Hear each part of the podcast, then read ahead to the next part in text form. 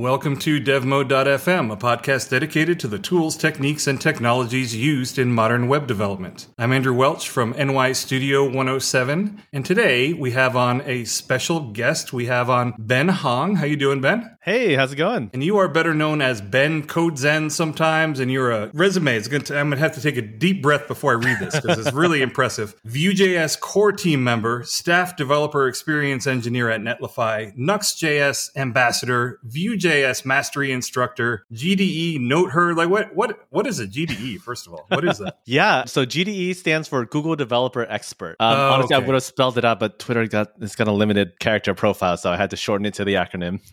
I got you. Well, we have you on today because we want to talk about a little thing called Vue.js, which is supposedly for modern front-end tooling. So if you were out on the frozen ice of Lake Ontario in mid-February and you've jumped into a hole cut in the ice for your polar plunge, and you're freezing your butt off, and some guy extends his hand to help you out of the ice-cold water, and he says, I'll pull you out if you tell me what Vite is. What would you say?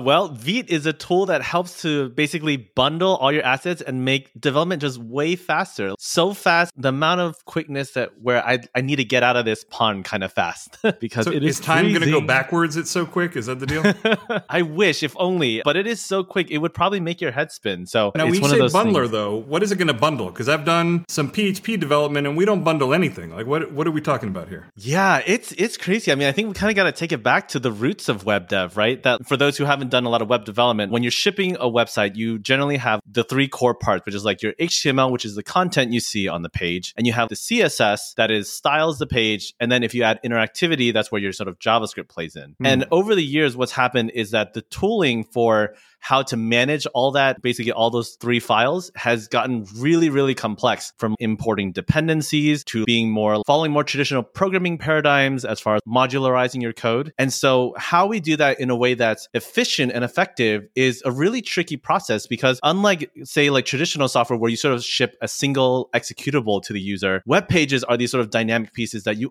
it's almost hard to predict when you'll need what, because sometimes you're importing in an embed at the last second and other pages need this, but others don't. So as web development has grown and gotten bigger over time, we've had to be more careful about what we're shipping to users. And that's it. I think that's where bundling starts to come into play. Okay. So if I want to kind of put this in a mental box so I can understand what Vite is. So I'm familiar with things like Gulp and Grunt, which are task runners that were used to build some of these assets you're talking about. And then I'm also familiar with things like Webpack, which is used to bundle your stuff up.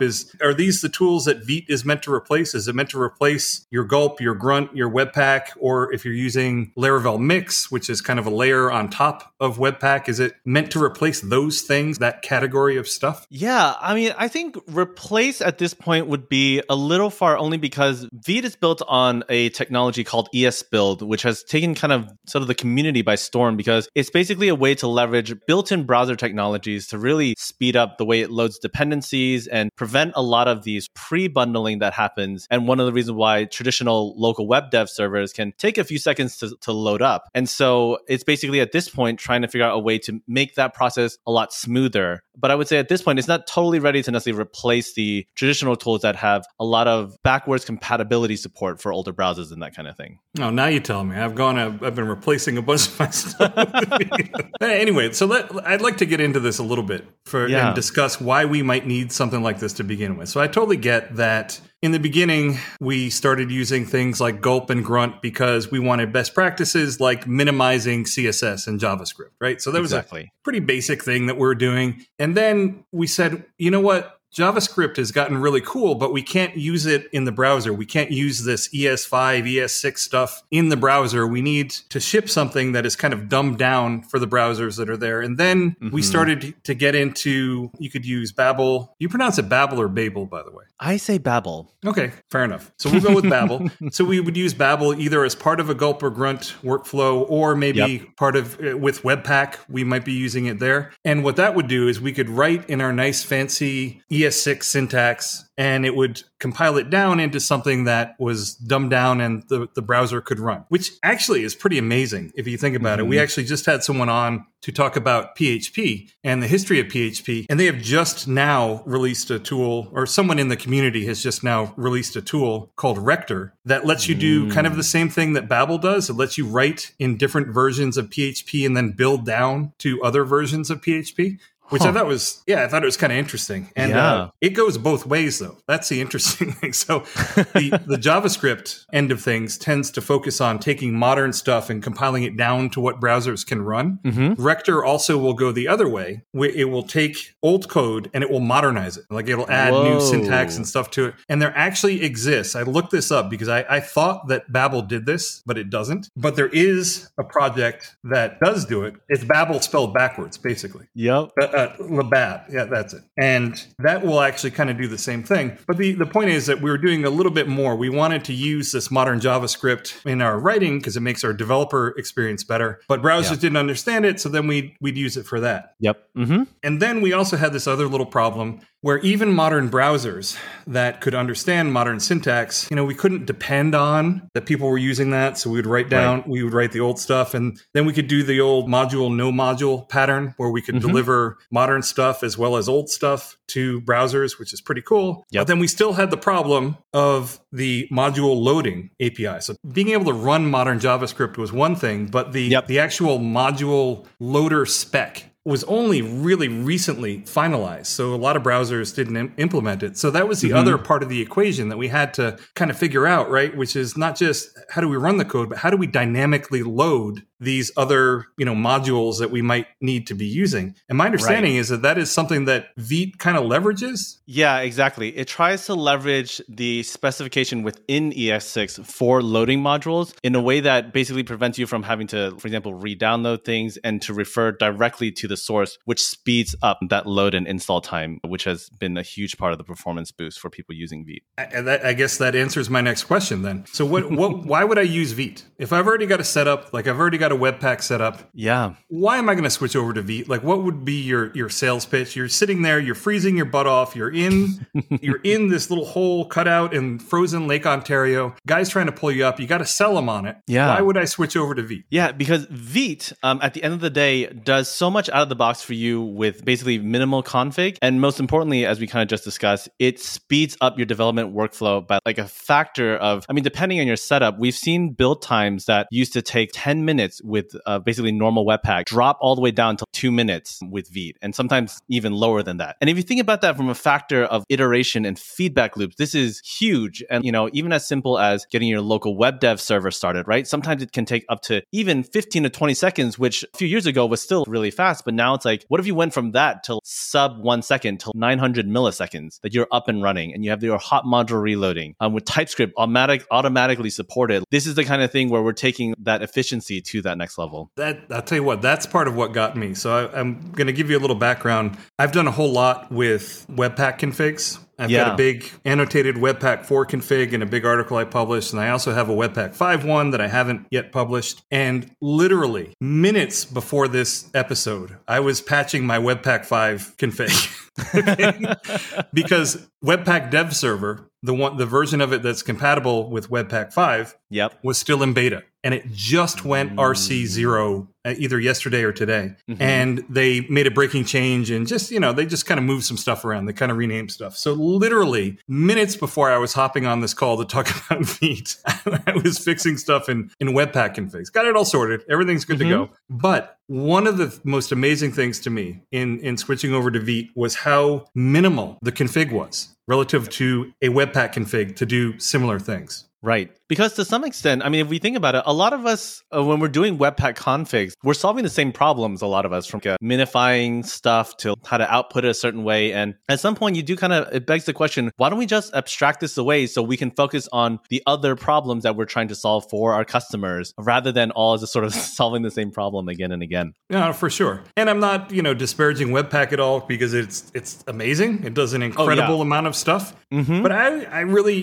despite the fact that I have invested tons of time in learning Webpack and making a nice modular config and all that kind of good stuff. I was still pretty happy that there was very minimal config. And part of the thing that I was most happy about was I had to do nothing to make it work with TypeScript. That is probably one of its biggest selling points.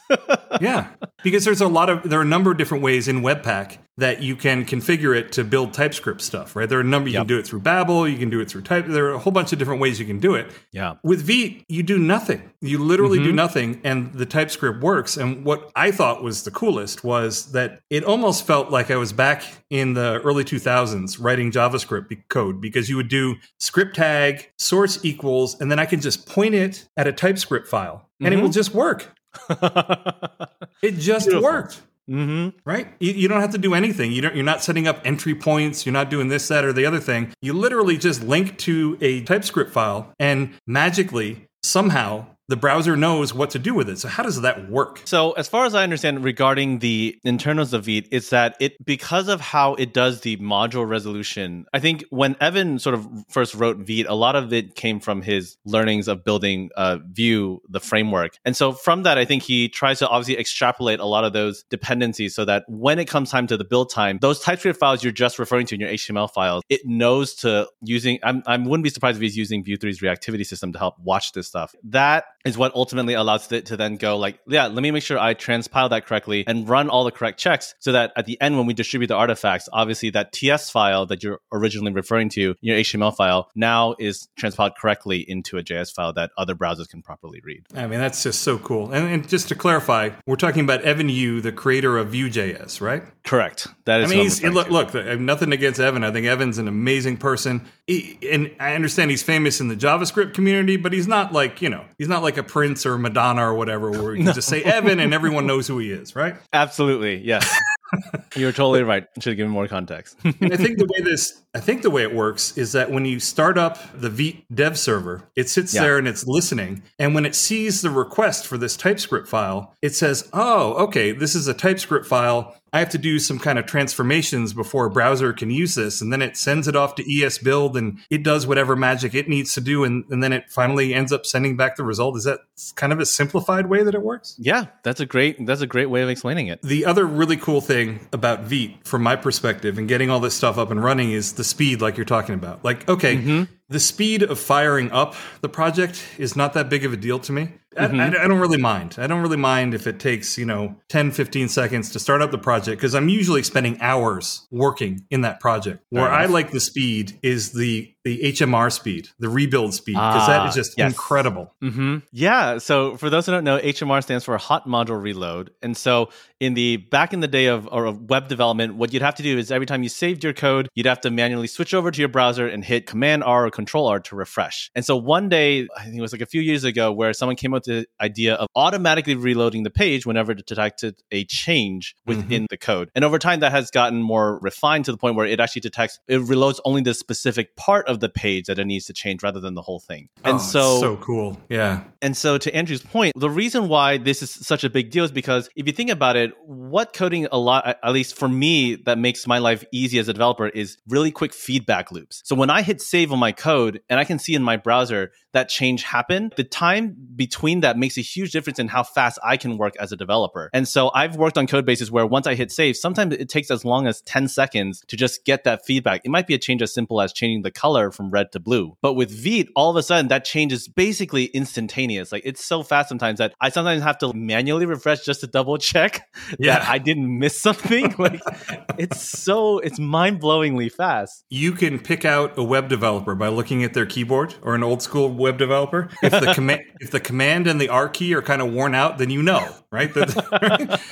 And that's where HMR is amazing, because it goes beyond just the page reloading that we used to get with some live reload scripts and that kind of stuff. Like you said, it will generate a patch of just what has changed and send it to the browser, and it will integrate that patch. And it's amazing because it doesn't even do a hard refresh. That's why it's a module replacement, not a module reload. And man, the experience of doing that is incredible. It's incredible. It's so good. It's like, imagine if you're a painter, and this is how crazy the development world is, right? So imagine you're a painter and you've got your paint, and you have to paint in the air for like 10 minutes. And then you have to turn to your canvas and you have to hit, do something to see the result of it. You know what I mean? How awful would that be to try and paint stuff? But here in the development world, we're like, no, that makes complete sense. We're going to write hours worth of really complicated code before we ever see a result. Yeah. Oh, I love that. I love that metaphor. That is fantastic. So I guess let's get into a little bit more about what makes Vite different from Webpack. So we know it's faster, and we know that there's less config. And apparently it uses this thing called ES-build under the hood, which I think is it's a library written in Go, which is why it's faster. Is that right? Yep. Mm-hmm. And how else is it Vite different from Webpack? Is it sort of the opinions that it brings to the table where it's just kind of going to just work, whereas Webpack, it's kind of do it yourself? Yeah, I think in this regard, Vite does bring a lot of those abstractions forward where, like you said, we know these days a lot of modern JavaScript libraries, they do use TypeScript. So rather than force people to walk through the hurdles of configuring TypeScript, which for those who have tried it before, can be a bit of a maze sometimes, is that why doesn't that come pre-built into the system at this point? Yeah. And so I think it's those abstractions that can really help people as far as, especially when you're talking about new developers getting started with build tools. Webpack, again, to Andrew's point, Webpack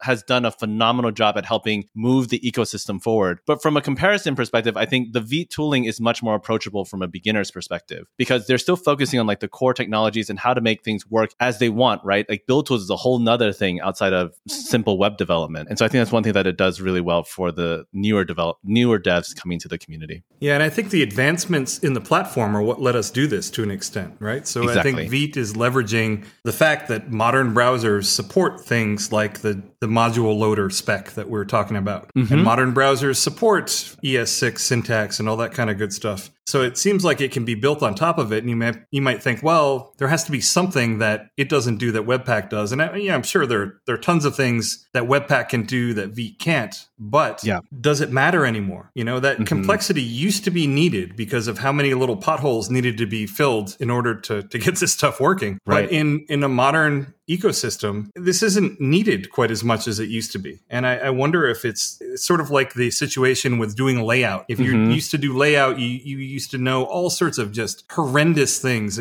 starting with like spacer.gif. Right. In order to. Right. And then also using floats and clear fixes and just these absolutely and just abusing tables, and just doing these horrible things just to make layout work. And now that we have things like Flexbox and Grid, none of that matters anymore. None of that complexity is needed. I wonder if it's sort of a similar thing with Vite. Yeah, I think it's similar to your point. As the technology advances, I think one of the hardest part with web is that we have a lot of times these clients, especially like whether it's large federal government sites that are unfortunately on much older browsers. And so when you have to support those legacy browsers, I do think this is where you might still be leveraging things like Webpack that need to call it transpile down, because Vite does basically kind of make the assumption you're going to be supporting evergreen browsers and modern web tool chaining. And so in that regard, I think that's one where, that's what I was saying earlier, if you are supporting those legacy browsers, that's one where you might want to consider still keeping your Webpack and other tools that helped you to make sure that things worked as expected in IE11. But if things like that aren't really a concern of yours anymore, then I definitely think it's worth people exploring Vite and seeing how it impacts their team's development workflow and output. So my understanding is that Vite is more the engine that you're using when you're doing development. And in order to do the actual bundling for production builds, it kind of hands it over the config to a little thing called Rollup. Is that right? That is correct. And so Rollup is something that can take your JavaScript that's written with all its nice modern stuff and can then transpile it into older stuff that older browsers can use. And there's this thing called Vite plugin legacy. Will that give me the backward compatibility that I want? That is an excellent point. I was referring to sort of people doing no config out of the box. Right. But yeah, to your point, I think the Rollup plugin legacy is one of those ways where if you're trying to support backwards, that additional configuration can make the difference as far as helping you ensure that you are actually backwards compatible to those old browsers. Yeah, I mean, it's an unfortunate thing, right? Where, like you said, certain government agencies, and they have reasons for that, right? That boil down to accessibility and making sure people can access stuff. And they don't want their website to just die if you're running a super old browser. So having some kind of a legacy setup kind of makes sense. Mm-hmm. And I've been using that no module legacy pattern. Are you familiar with that? I've used it a little bit, but haven't gotten to dive deep on it. How's your experience been with that? Yeah, I've been using the module, no module pattern from Phil Walton. He actually published it. Get this. This is like ancient history in web terms back in 2017, right? That's like, you know, that's like decades ago, right? Mm-hmm. And essentially the way that it works is when you build your JavaScript, you create two bundles. Mm-hmm. You create a legacy bundle and you create a modern bundle. Yeah. The legacy bundle targets whatever super old browsers you need, you know, no problem. IE11, IE8, you know, whatever kinds of craziness that you really need. And then you also build the modern bundle. And the reason why you would want to build the modern bundle is it's going to be much smaller. It's going to execute faster in modern browsers. And those are by far going to be the majority of the browsers that it runs in. Yep. And then what you do in your code is you write something and you say script type equals module. And you point that at your modern code. Mm-hmm. Old browsers don't understand what a script of type module is, so they ignore it, right? They totally ignore it. And then you have a second script tag, which is script, and then you just give the source to the legacy bundle, and then you put a little attribute in there called no module. And then what automatically happens is browsers that are modern will look at that and they'll say, oh, this is for non-modern stuff. I'm not going to load this. And older browsers just ignore that little no module attribute and they load the script. And the effect is that with no JavaScript config, with no shims or polyfills or whatever, you're delivering old JavaScript to the browsers that absolutely need it. And you're delivering the new JavaScript to modern browsers. And that Vite legacy plugin does this for you. It will create both of those bundles for you. And then you can just ship this thing and you're good to go, which is incredible. Yeah. And I mean, looking at the blog post, like clearly a lot of times we were talking about like shipping code to your users. And when you do this approach, it makes a huge difference in the bundle size in that you're not shipping people who don't need IE11 support, like polyfill code. That's which is amazing. Yeah. You're not giving them the polyfills. You're not giving them, you know, all the skanky Babelized, you know, ES6 that's been turned into 1990 JavaScript or whatever. Yeah. Yeah. Man, that's amazing. I think that's a really cool pattern, and that is something that people can leverage. Like you know, you look at Vite, and you can benefit from all the nice modernness that it brings to the table. But then also, if you use the legacy plugin, I mean, you have something that you can ship to these really old browsers, which I think is amazing. Right. Yeah, I think that's incredible. I'm glad you made that call out. I realized when I was talking about, I was thinking of the zero config way, but. Yes, absolutely. Great call out for people looking to support legacy browsers. Yeah, and that's why I've been kind of transitioning to use Vite more and more. You're right, though, that it still is not as robust of an ecosystem as Webpack. Well, of course, right? I mean, Webpack's been around for forever. Yeah.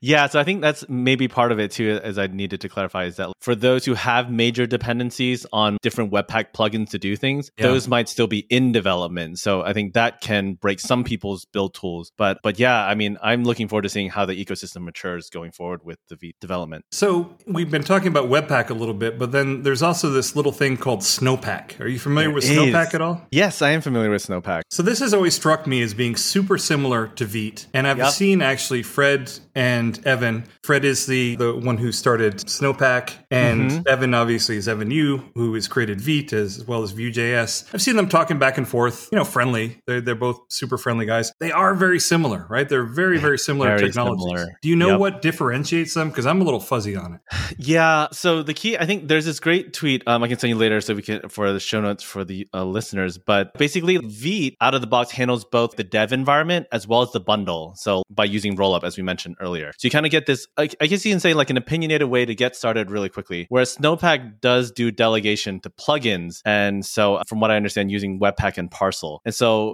you know, as a result, you get this sort of starter kit that gets you up and running quick. And then I think there are some technological approaches that are slightly different. So to allow people to tweak, dev, and build things. But I think it's that starter kit that really does sort of, at least at first glance, seems to really differentiate the two when you're coming out of the gate. Very cool. So I think it's a much nicer world if we had just started, we just got into web development now, as opposed to someone that was getting into it a couple of years ago, right? And that's good. Absolutely. Yeah. But that's good. That should be that way. Right? Yeah, I agree. It should not get more more complicated. Right. It shouldn't get worse. It should get better. And for a while, it did get more complicated. But then again, we were doing more complicated stuff, right? So originally, websites were web pages, and you had CSS, and maybe you had JavaScript that would animate a banner or do something silly. Right. But now we have entire applications that are being built in JavaScript. So of course, it's going to get more complicated if we're building more complicated stuff. But I love the fact that we're getting some tooling in here that makes it so it doesn't have to be the end of the world where you onboard a junior developer and they just decide they're going to quit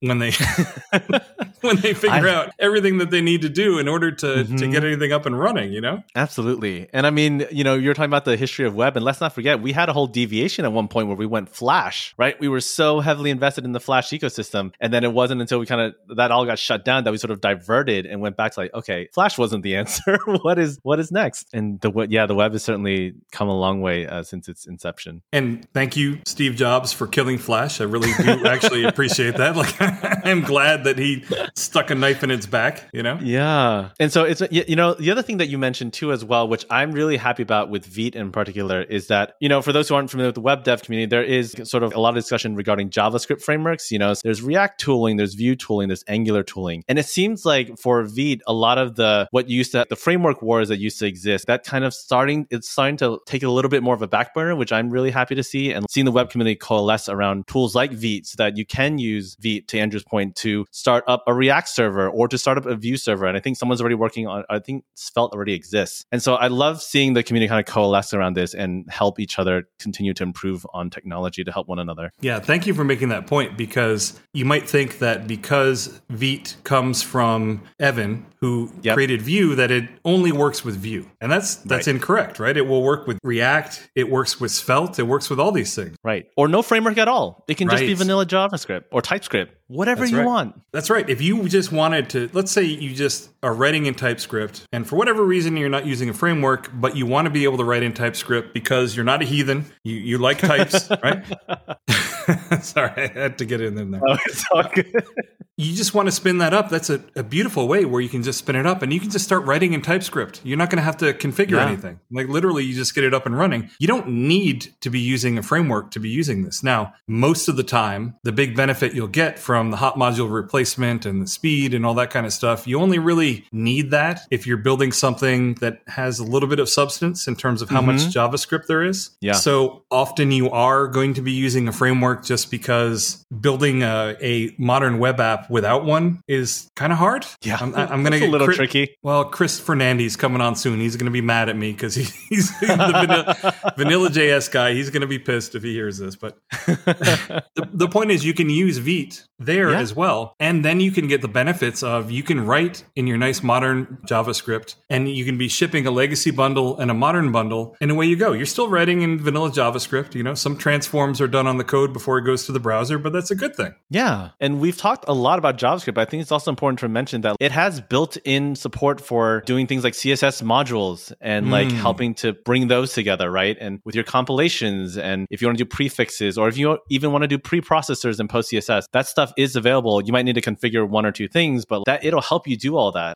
really easily. Yeah. And I use Tailwind CSS with it, and that uses post-CSS in order to work, and it all just works wonderfully. It's amazing. Mm-hmm. And Vite also supports something that we haven't mentioned, which is Wasm. That's right. WebAssembly. Yeah. So it will support WebAssembly out of the box, and away you go. You can just be importing this stuff. And I actually found this is pretty cool. So we're using this little tool called Zencaster to do this local recording when we're doing it. Mm-hmm. We did a podcast on WebAssembly a little while ago, and we found out by accident, anyway, the guest that we had on, Jay Phelps, looked into the website, and we're actually running WebAssembly right now to record this. Oh, I did not know that. Yep. So Zencaster, it has a MP3 encoder, which is running Wasm in the browser. So it's doing real-time encoding of the audio as MP3 as it uploads it. That's amazing. Yeah, which is pretty cool. And Vite does support that already. Now, getting back to the ecosystem, I think that people that are doing probably the 90% case of what you would need a bundler for can use Vite without any kind of an issue. I ran into a couple of issues with it. And these are no fault of Vite. It's just a matter of... So a lot of the work that I do is with Craft CMS, which is sort of like Ruby on Rails or like Laravel, in that there's a back end as well as a front end. There's not just everything is written in JavaScript. Yeah. And Vite, and a lot of the JavaScript tooling for that matter, so it's not just Vite, is written from the perspective that everything's JavaScript. Right? So everything's JavaScript. And in order to make it work well with Craft CMS, I wrote a plugin for Vite that sort of did some of the translation for you that normally the front-end tooling would do. So for instance, what it does is when you're doing a development build, it takes care of or swapping in the dev server, versus when the build is production, it loads from the static assets. And it does that translation for you. So we use the manifest plugin in Vite so that when Rollup does its thing, it outputs a manifest. And when you are requesting the file, if the dev server is running, it just points at the Vite dev server and says, away you go, do your thing. And if the dev server is not running, you ask for a specific resource, it looks it up in the manifest, and it will inject tags for it as well as any of its dependencies, whether it's CSS or other JavaScript or whatever, and it kind of goes through that tree and makes that all work. So it's kind of a bridge in order to make it work. And you know, those are the small gaps in terms of stuff that may be missing, but Vite has been so compelling that I've seen in just about every ecosystem, I've seen people trying to support it, which is fantastic. Yeah, that's amazing. And one of the other small roadblocks I ran into is, are you familiar with Critical CSS? Mm-hmm. Yep. And again, this is something that Vite, I haven't explored this avenue of Vite much, but my understanding is as part of its server-side render process that it can do, it can potentially, I think it's still in beta or they're still testing it or something, but it can potentially extract just the CSS that is needed for a given route and inject that onto the page as they're pre-built. I haven't used any of this, so I don't know if, I don't know that for a fact, but something that I've been doing for my tooling for a long time is building Critical CSS for the pages. And I went to look for a way to do this. And I was a little bit shocked, Ben. There was no Rollup plugin to do Critical CSS. What? It didn't exist. No. I swear to you.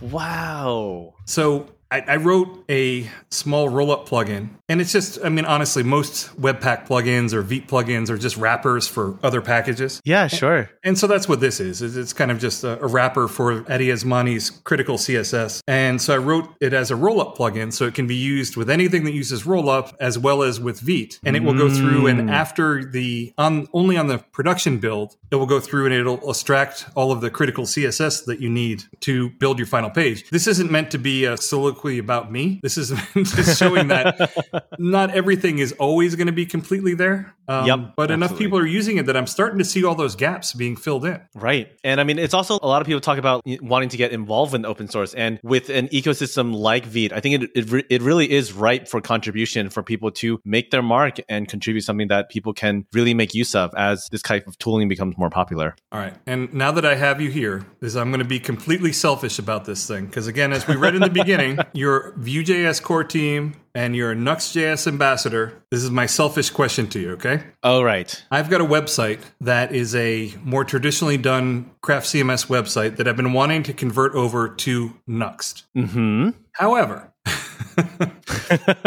I've been doing a lot of TypeScript lately, and I've been doing a lot with Vue 3. Yep. And I don't want to give those two up. Mm-hmm. So I've been putting off transitioning and trying to rebuild the website, waiting for Nuxt 3. Okay? Yes. Now, all right, so I'm going to try it. It's worth a shot. When's Nuxt 3 coming out, Ben? You know, funny enough, I actually can give you an answer to that. All right, good.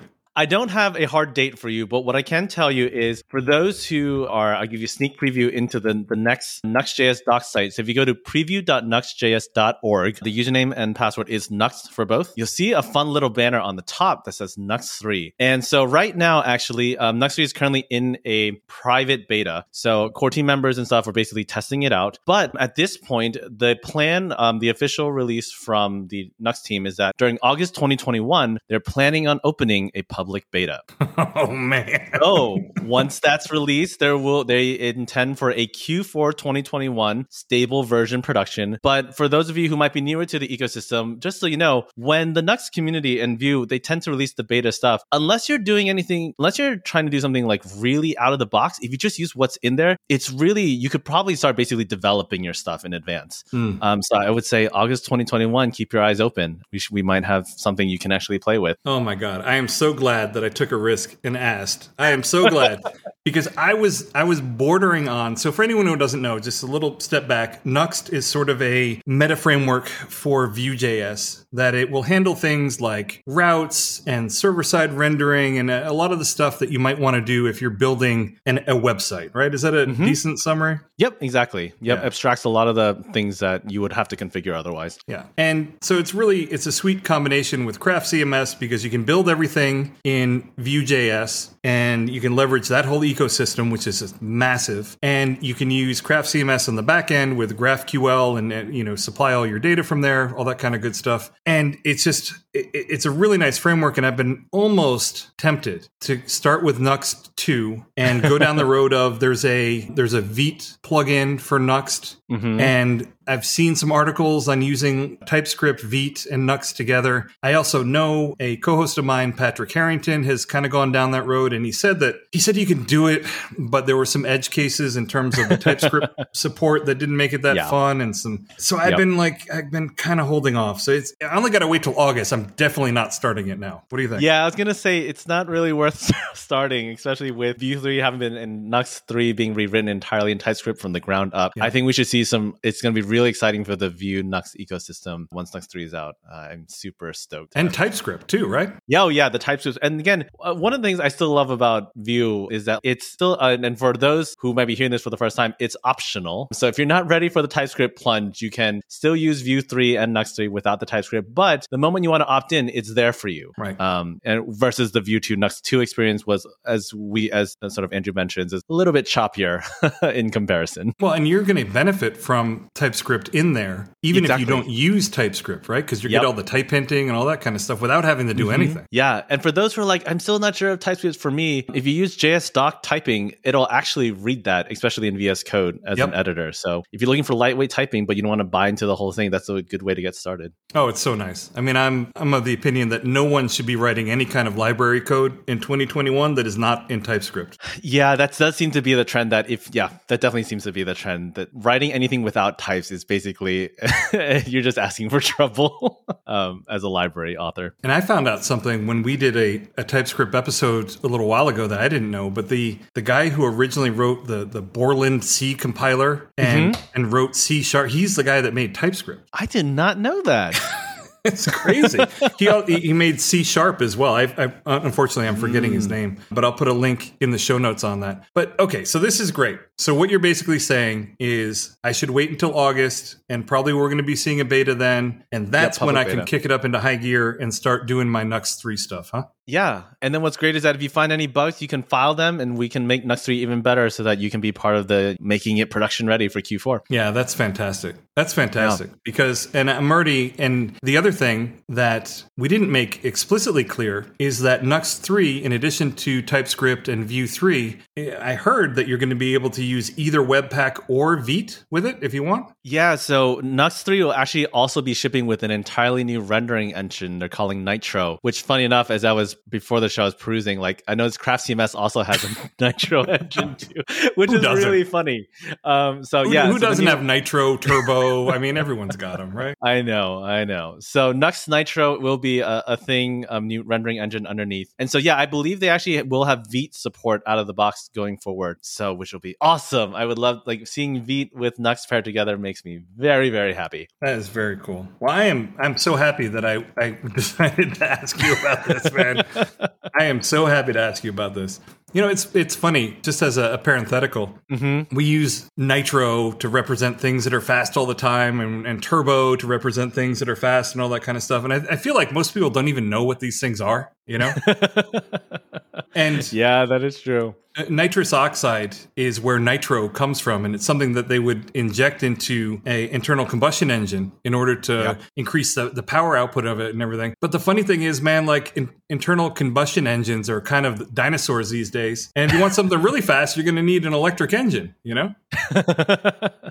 Yep. And I bet we're going to be using the terms Nitro and Turbo and all that kind of stuff long after anyone's actually using nitrous oxide anywhere or turbo in your engine for that matter, you know? Yeah. Yep. Oh man. Yeah. NOS.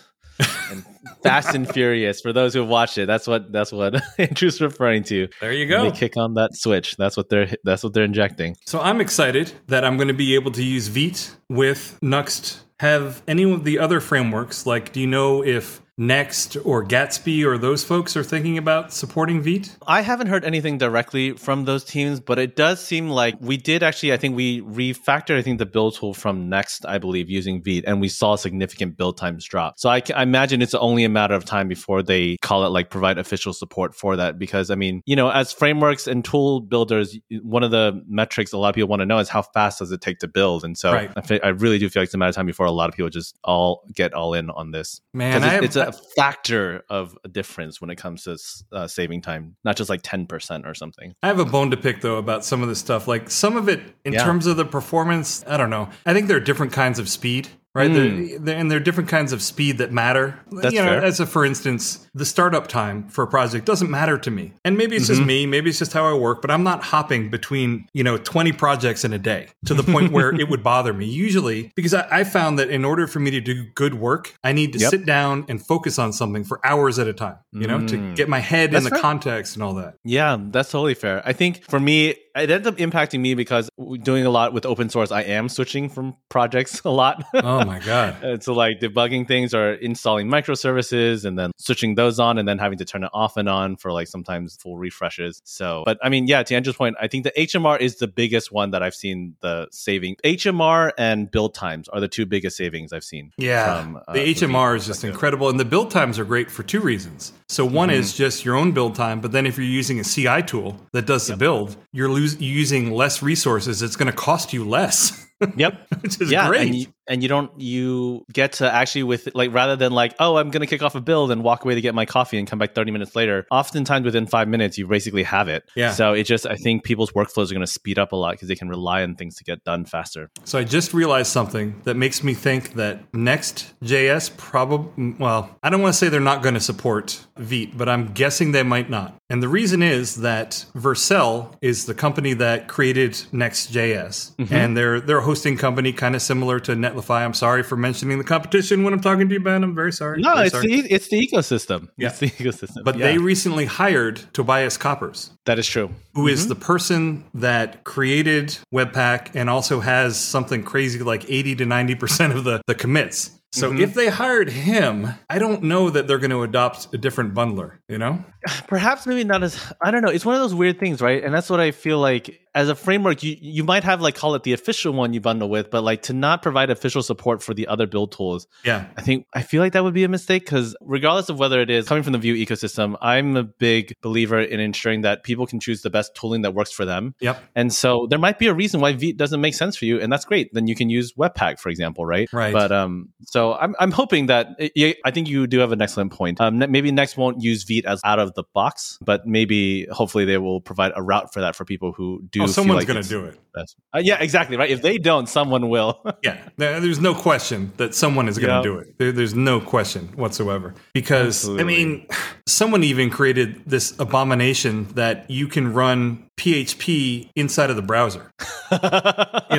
So if someone's going to do that, which just makes my skin crawl, the fact that someone would do that. I mean, if they're going to do that, they're definitely going to make it work with a robust technology like Next. Yeah, absolutely. Man, so this Vite thing sounds pretty incredible. If I'm a web developer that I don't need to do a whole lot, I just want to bundle stuff up. Maybe it sounds good to me that I'll have this out-of-the-box support for, or not out-of-the-box, you need the plugin, but this kind of inherent support of the legacy bundle with the modern bundle, and I just want my CSS to be generated and stuff. It sounds like Vite might be something I might choose over Mix, and I definitely don't want to be configuring Webpack myself. Yeah, exactly. When you're focused on developing those skills, I think Vite is a great tool for developers looking to have a build tool to make their workflow efficient, but not dive into the weeds of, wait, how do I make sure that the CSS feeds to the correct pipeline and is compiled correctly and as well as a JavaScript? It can be overwhelming for new people. So yeah, I think if you're new to the ecosystem, definitely check out Vite. I think you'll find that it's such a pleasant experience. And that's the crazy thing is when you're a web developer, you want to spend your time where you bring the most value. And you bring the most value in developing your front-end web stuff. Mm-hmm. But you inevitably are sucked into having to do some tooling, unless you're lucky enough to be on a team where they've got the dedicated tooling guy that does it for you. Yep. And there's always that balance between how much work am I going to do and how much meta work am I going to do? Exactly. You know? And I don't know, I think that can be a real struggle, that you can get sucked into a vortex. Like when I was doing the Webpack 5 config, man, I spent a solid month or two just working on, not in exclusivity, but working on that to get it tweaked exactly the way I wanted to. And during that time, I wasn't doing the actual work. I was doing the meta work. Yep. Yeah. And I think what's really tricky about that, I mean, even myself, I would say earlier in my career when I started to encounter the frameworks as Webpack and Grunt was starting to gain a lot of popularity, it was rather demotivating to be like, wait, so I can't ship anything unless I understand how to do all this meta stuff? Yeah. Like this is frustrating. And so to have that ability to have most of that abstracted away so that you can still ship things that are performant, and if in the future, if you want to optimize, you always can, I think is a great way to get that feedback loop quicker for people and to let them know that you can still ship things that are performant without doing all this meta work, which I think is I can't wait to do less of the tooling config for me personally. Yeah, and this is going to sound like a little bit of craziness to someone who's in the JavaScript ecosystem, but I build all of my projects in Docker containers. Even my JavaScript projects are all Dockerized. So fascinating. I can just spin them up. Well, it sounds crazy, but it's great because you basically shrink wrap the DevOps with the project. So if I write this thing and it needs Node 14, that's fine. Yep. Like it's shrink wrapped with it, and I don't have to use NVM or any other craziness to kind of switch between them. And the other nice thing is you can hand the project to someone and they can just start it up, and you don't have to care what they have running. They don't even need to have Node installed on their machine. Like it will just work, which is pretty cool. You gotta say that is pretty nice. But there are lots of people in the JavaScript world that sounds too much like DevOps, so they're not interested in it. But that gets into where the difference in speed that I was talking about. Mm-hmm. So yes, it does take a little longer to start up your Docker container than it does to just open up a shell and Node is right there. You know, it takes 10, 15 seconds to get it up and running. But then you have the speed in terms of how much time did you waste trying to get the right version of Node installed or trying to get the right libraries installed, and just, you know, the hours and hours of time that you've wasted usually doesn't get factored into the speed equation. But I think it's kind of important that it does. That's an excellent point. I never thought of it that way. Yeah. And so if you ever see any weird JavaScript projects that are Dockerized, like it might have been me. Good to know. Good to know. Oh my God. It's something else I was going to say too. You know what? It's going to come to me after the show is going to be done and I'm going to be pissed off, but that's fine. Another episode on Nuxt 3 or something, you know? No. 100%. We're going to do an episode on Nuxt 3 when it comes out, because I'm going to be deep diving into it and hopefully contributing to it and doing some other stuff. So we are definitely going to be talking about Nuxt 3 when it comes out, without a doubt. Very exciting. Well, Ben, I really appreciate you coming on here. Thank you for talking to us about Vite. And it sounds amazing to me. Like, what if you had to guess? I realize it's new and maybe your adoption isn't quite there yet, but what percentage of the stuff that you work on is Webpack and what percentage is Vite? And are you kind of chipping away at moving in one direction or the other? Yeah, so I say most of the enterprise stuff I do is still on Webpack, because Vue CLI is just built on that. But one of the things that's happening within the Vue ecosystem is that as it's maturing and as Vite begins to grow in popularity, I think Vue CLI will eventually see itself move over to Vite. So to make sure I answer your question, though, as far as percentage goes, I would say about 80% of my enterprise client work is still on Webpack things. But as I'm starting to do a lot of side projects and starting to move newer projects over, then this is where I'm basically starting to default to Vite so that people can see those benefits right out the gate. Since, as we mentioned, Webpack does sometimes, if you have those big transformer dependencies, you don't have someone to write those for you just yet, then you have to wait at the moment. But otherwise, Vite's my go-to going as of this point. Yeah, and I think the developer experience is just so nice with it, and having to set up so little to get it up and running is really sweet. Yep, love it. That about wraps it up for another episode of the devmode.fm podcast. If you enjoy the show, make sure to subscribe, tell a friend, drop us a review, save Ben from the frozen ice that he is plunged into. We would really appreciate it. For the devmode.fm podcast, I'm Andrew Welch, and thank you, Ben Hong, for coming on. Thanks for having me.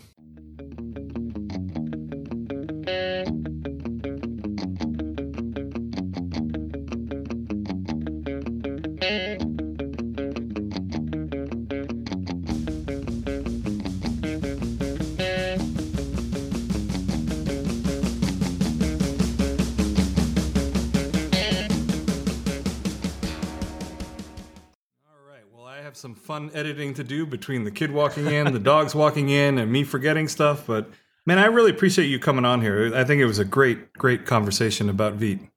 Yeah, absolutely. Again, I appreciate your insights, and I really appreciate the depth of knowledge you have with some of the sort of like the inline APIs that like even I haven't had a chance to work with. So again, I learned a lot just getting a chance to talk with you. So it's really been a blast for me as well. I end up in weird places. That's all I can say. All right.